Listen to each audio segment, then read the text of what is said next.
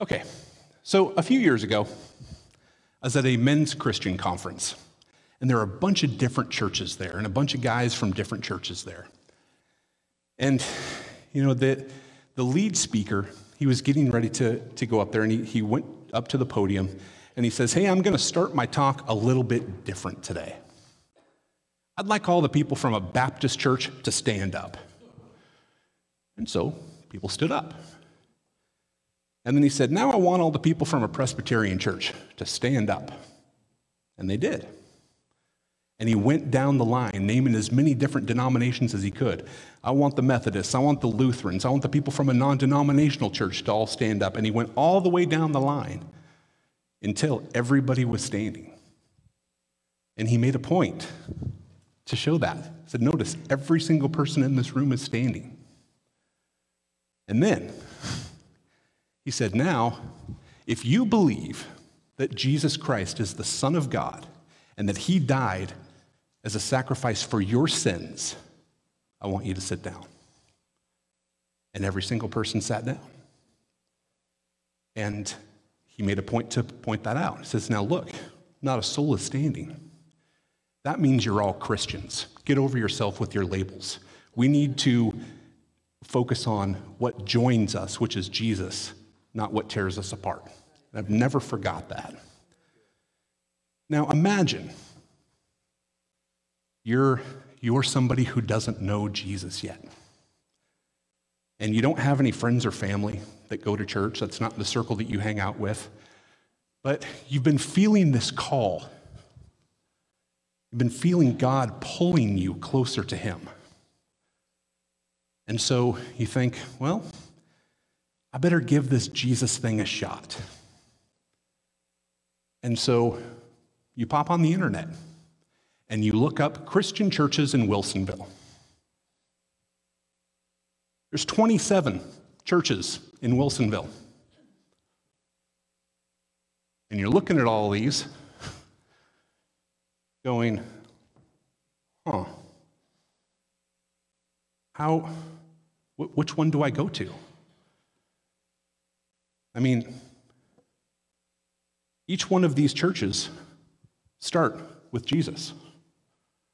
Each one of these churches, they will all do the exact same thing that Doug talked about just last week. They will all talk about how Jesus is the Son of God, and they'll talk about spreading the good news. So they all believe the same thing, right? Well, not exactly. That's when all of a sudden we start having differences.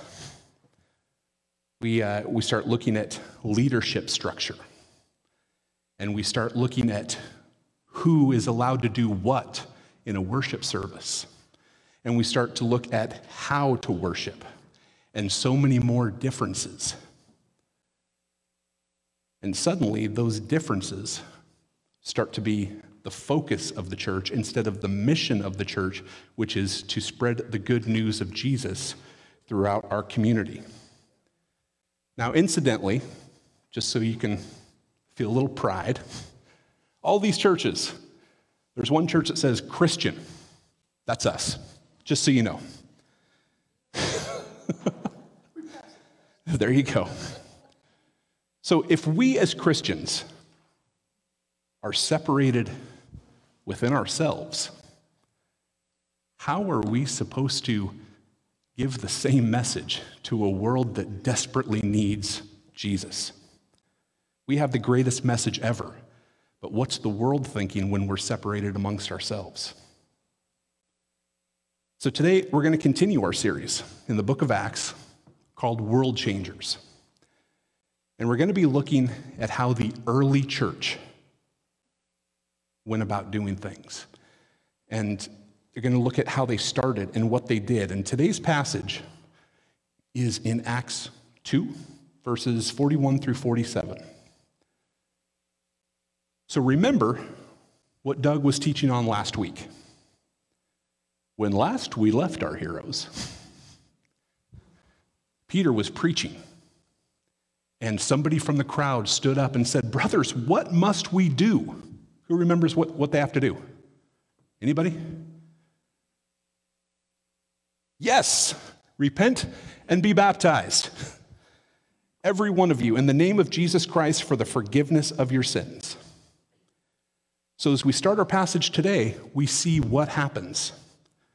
It says, starting in verse 41, it says, Those who accepted his message were baptized, and about 3,000 were added to their number that day.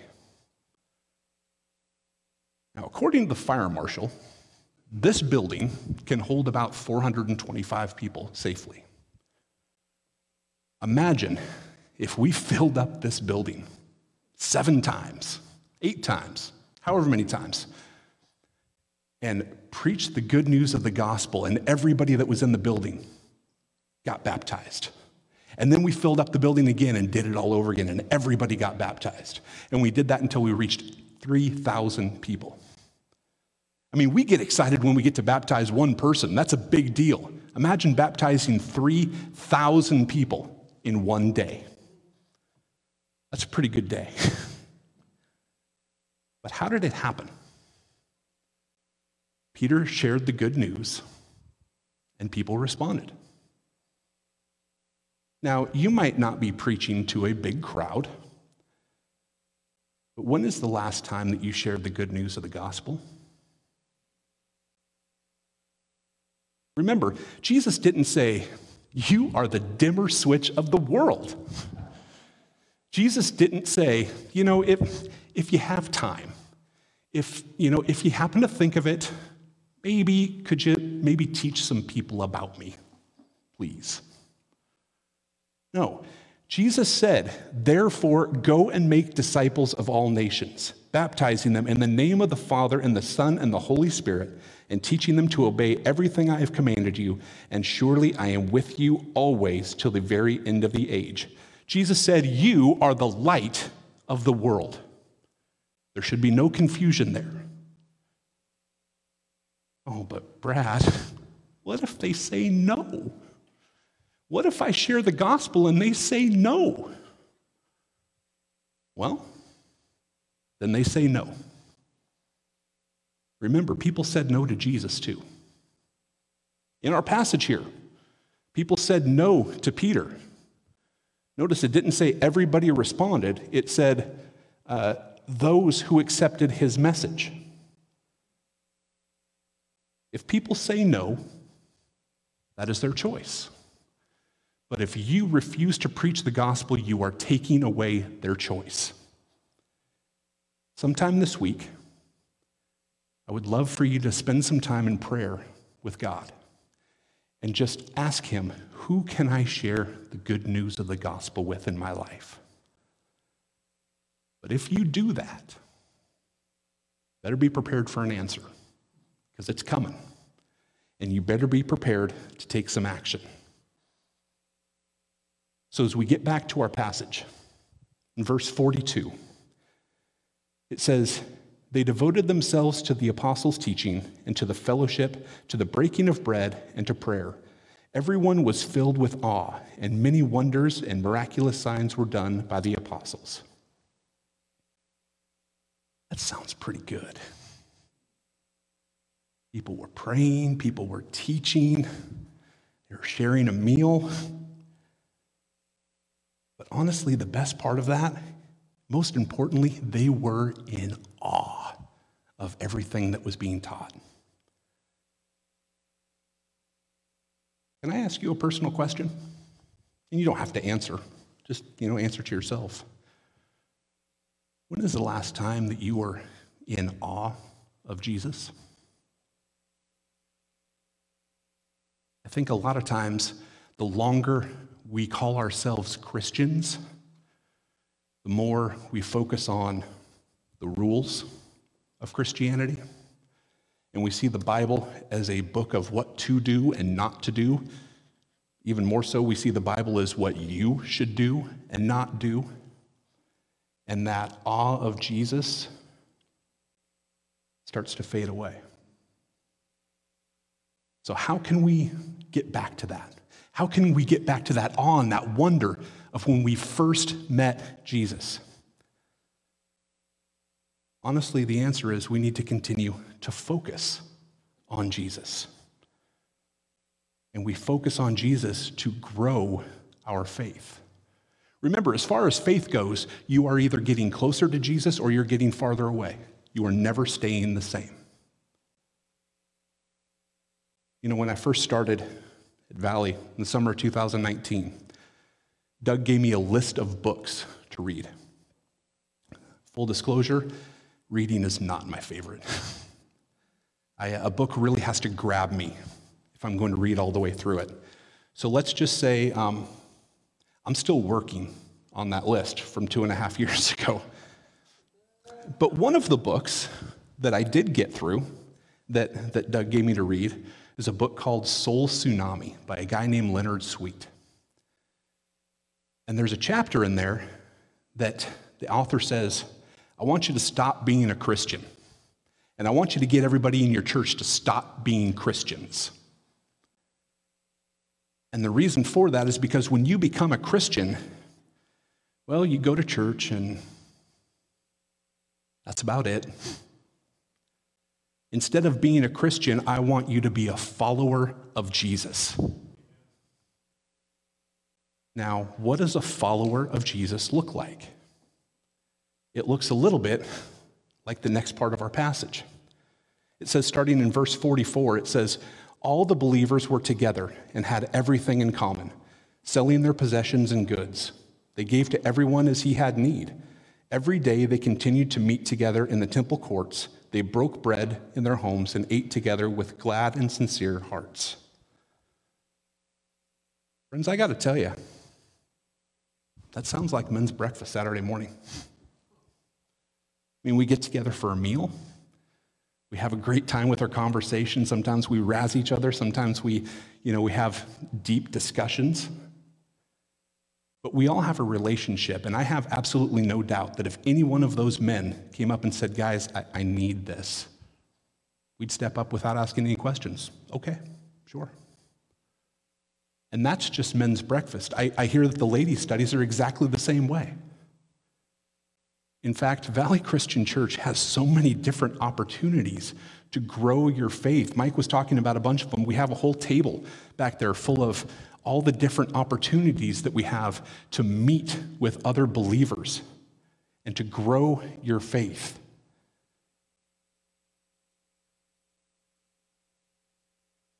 See, when you do that, when you get involved, and when you encourage other people to get involved, that's when you start looking more like a follower of Jesus and less like just a Christian. I have this friend that works at the trucking company that I work with. He moved to Northeast Portland 10 years ago.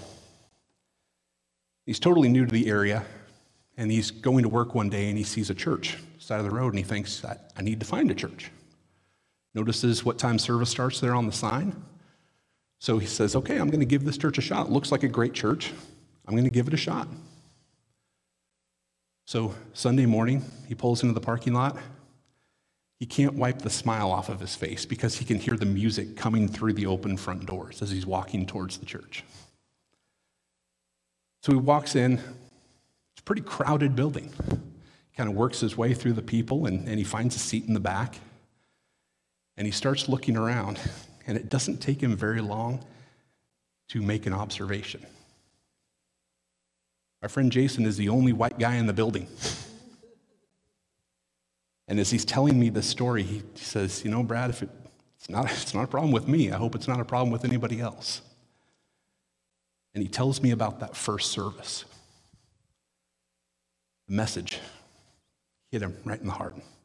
The music was outstanding. The people all seem to be really, really nice. And, you know, Jason is, think, Jason is thinking, I think I might have found a church home. And so, like I said, there's, the service ends, and there's a whole lot of people in the building and he's waiting for the crowd to disperse before he heads for the door. And as he's sitting there, this older lady walks up to him, says, Son, what are you doing here? And he thought, Well, okay, apparently the color of my skin does matter. And he starts tripping over his words, trying to explain that he's new in town and just trying to, trying to find a church. And the lady held up her hand and says, No, son, what are you doing here? There's a potluck downstairs. We got to get you some food. Jason still calls that church home 10 years later. You see, when we focus on what unites us instead of what divides us, we become family. And when we focus on Jesus, we become the church. And a church that focuses on Jesus is what this world desperately needs right now. So as we wrap up our passage, we're going to look at verse 47. It's continuing to talk about what's going on with, with people. It says, praising God and enjoying the favor of all the people. And the Lord added to their number daily those who were being saved. You realize that part is talking about you, right? The Lord added to their number daily. You see, because somebody decided that they were going to be that they were going to be grow in their faith because somebody decided that they were going to keep on being a follower of Jesus they introduced you to Jesus and you were saved the line of people that God used to introduce you to Jesus goes all the way back to the people of the Bible and that begs the question are you going to let the line stop with you or are you going to be part of somebody else's Jesus story? Earlier, I asked you spend some time in prayer and ask God who you can share the gospel with. And I'm guessing that a name popped into your head pretty quick. I want you to imagine that person, whoever you're thinking of giving their testimony of how they came to Jesus and they mention your name. How amazing would that be? You don't need to preach to them. You certainly don't need to judge them. In fact, you don't even need to get them to church. Remember, the goal is not to get people to church, it's to get people to Jesus. And once you get them to Jesus, they'll come to church.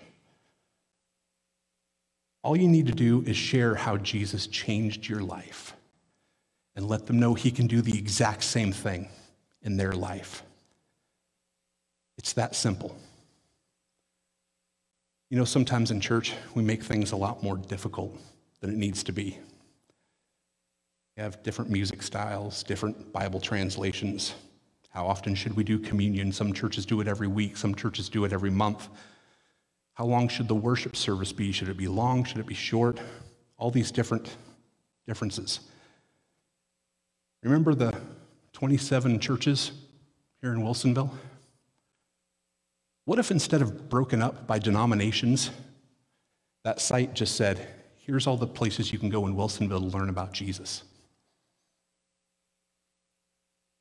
Our passage today tells us that the early church started with people focusing on Jesus.